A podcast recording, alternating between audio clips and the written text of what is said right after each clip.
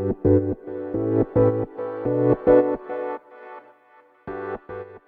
い、皆様おはようございます。あらちです。このチャンネルでは、見習いこんまり流片付けコンサルタントである私が、もっとお片付けがしたくなる、そんな理由だったり、効果っていうのを話しているチャンネルでございます。もしあの気になる方いらっしゃいましたら、ぜひぜひチャンネルフォローしていただけると嬉しいです。ということで、本日もお聴きいただきありがとうございます。今日のテーマはですね、多分気になる方いらっしゃると思うんですが、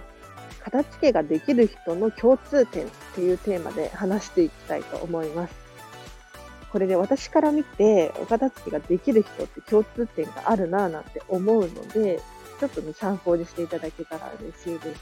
で、まず、第一に言いたいのは、このチャンネルの放送を聞いている方は、お片付けができます。はい。で、どうしてこう言い切れるのかっていうとですね、このチャンネルにたどり着くためにはですね、お片付けに興味がないと、この放送を聞くということがまずないんですよ。で、お片付けに興味がない人っていうのは、そもそもお片付けっていうふうに検索をしたりしないですし、本を読まないと思うし、そうですね、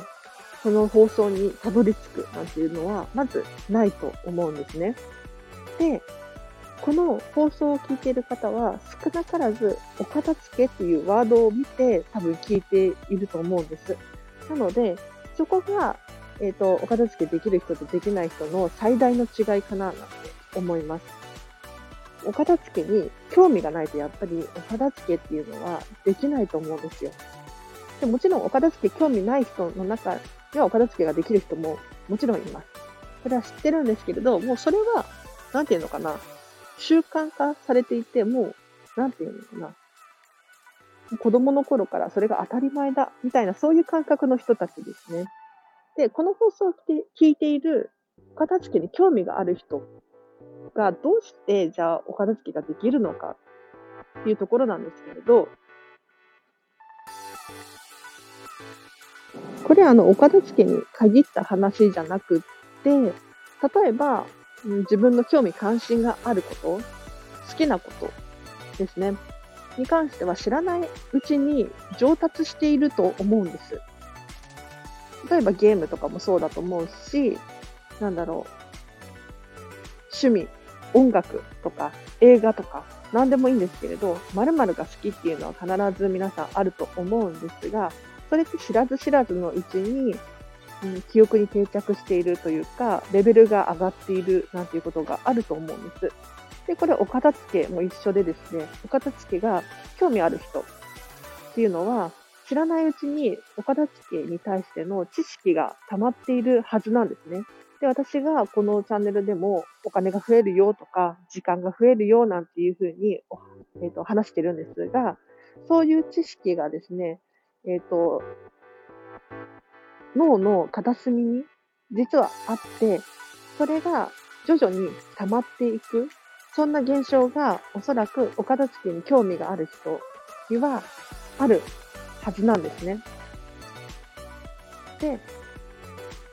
それでもそうは言ってもお片付けできないよとか、こんなにごちゃごちゃしてるのにどうしたらいいかわからないなんていう方もいらっしゃると思うんですが、全然そんなことなくってですね、絶対にお片付けできます。でなんでこういうこと言うのかっていうと、私もそうだったからなんですね。もう以前は全然全くお片付けに興味がなくてですね、なんていうのかな、なんとなくしていたっていう感じですね。散らか散らかってきて、ようやく手を出す。仕方ないか、みたいな感じで片付けをしていた感じなんですが、今は全然そんなことなくって、もう気がついたら片付けるみたいになってます。で、どうして私がお片付けに興味を持ったのかというと、えっ、ー、と、こんまりさんの人生がときめく片付けの魔法っていう本があるんですが、こんまりさんって片付けをすると人生がときめくっていうふうに言ってるんですよ。私はまずここに興味を持ちました。で、この人こういうふうに言っていて、私自身は否定することができないので、じゃあお片付けをしてみようかな。人生がときめくのであればお片付けしたいな、なんて思って、えー、とお片付けをしました。で、実際にお片付けを終えることができたんですね。で、この経験から何が言いたいのかっていうとですね、えっ、ー、と、お片付けの知識は、そもそも私はなかったんですけれど、お片付けに興味を持った、人生がときめくよって言われて、お片付けに興味を持ったことによって、お片付けができるようになったんです。なので、まず第一のステップ、お片付けができるようになるための一番最初のステップっていうのは、お片付けに興味を持つ。お片付けやりたいなとか、お片付け終わったらこうなるんだなんていう知識を手に入れるとか、そういうところがまず第一ステップなので、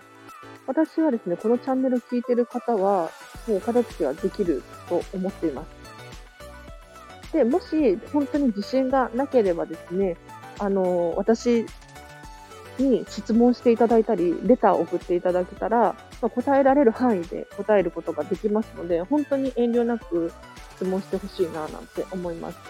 というのもですね、あの、私に限らず、片付けコンサルタントとして活躍している方がいっぱいいらっしゃると思うんですが、この人たちは、そもそも片付けが好きなんですよ。で、片付けの問題を解決するってなったらもうワクワクして、ドキドキして楽しくて仕方がないんですよ。なので、なんだろう。これ、これが片付けられなくて困っているなんて、もし思ってる方がいたらですね、私に限らず、えっ、ー、と、片付けコンサルタントの人に頼ってみるなんていうのもすごくありだと思いますね。はい。では今日はここまでにしようと思います。いかがだったでしょうか？本当にね、あの、私こうして質問ありますかとかって聞いているのも、実は、えっ、ー、と、一方通行にこう喋るのって非常に楽なんですけれど、ただ、えっ、ー、と、皆さんとの心の距離っていうのが測れなくて、うん、なていうのかな、もやもやしていたんですね。で、その私と皆さんの距離が近くなれば、お片付けに興味を持ってもらえるじゃないですか。で、興味を持ってもらえれば、お片付けを終えることができると思うんですよ。で、お片付けを終えた世界を私は早く皆さんに味わっていただきたいので、もしね、あの、本当に何でもいいので、私に質問があれば、レターを送っていただけると嬉しいです。で、私自身が、あの、まだ見習い期間中なので、経験値が必要なんですね。なので、おそらく皆さんの質問に答えるっていうのは、私の経験として非常に大切になってくると思うので、あの、本当に遠慮なさらずに質問していただきたいなと思います。ただ、ちょっと注意事項なんですけれど、私自身見習い期間中なので、こんまりメソッドはこうだよとか、なんだろう、はっきり言ってはいけない部分っていうのがあってですね。これについてはもうあらかじめご了承ください。すいません。ということで、皆様お聞きいただきありがとうございました。もう今日日曜日ですね。はい。なんかこっち東京に住んでるんですけど、なんか気持ちがいい朝だなぁなんて思います。あの、公園で撮ってるんですが、結構ね、走ってる人とかいて、なんか見ててもすごく心地いいんですよね。はい。じゃあちょっと雑談が長くなっちゃうのもあれなので、この辺で締めたいと思います。では皆様、日曜日ハッピーな一日をお過ごしください。嵐でした。ありがとうございます。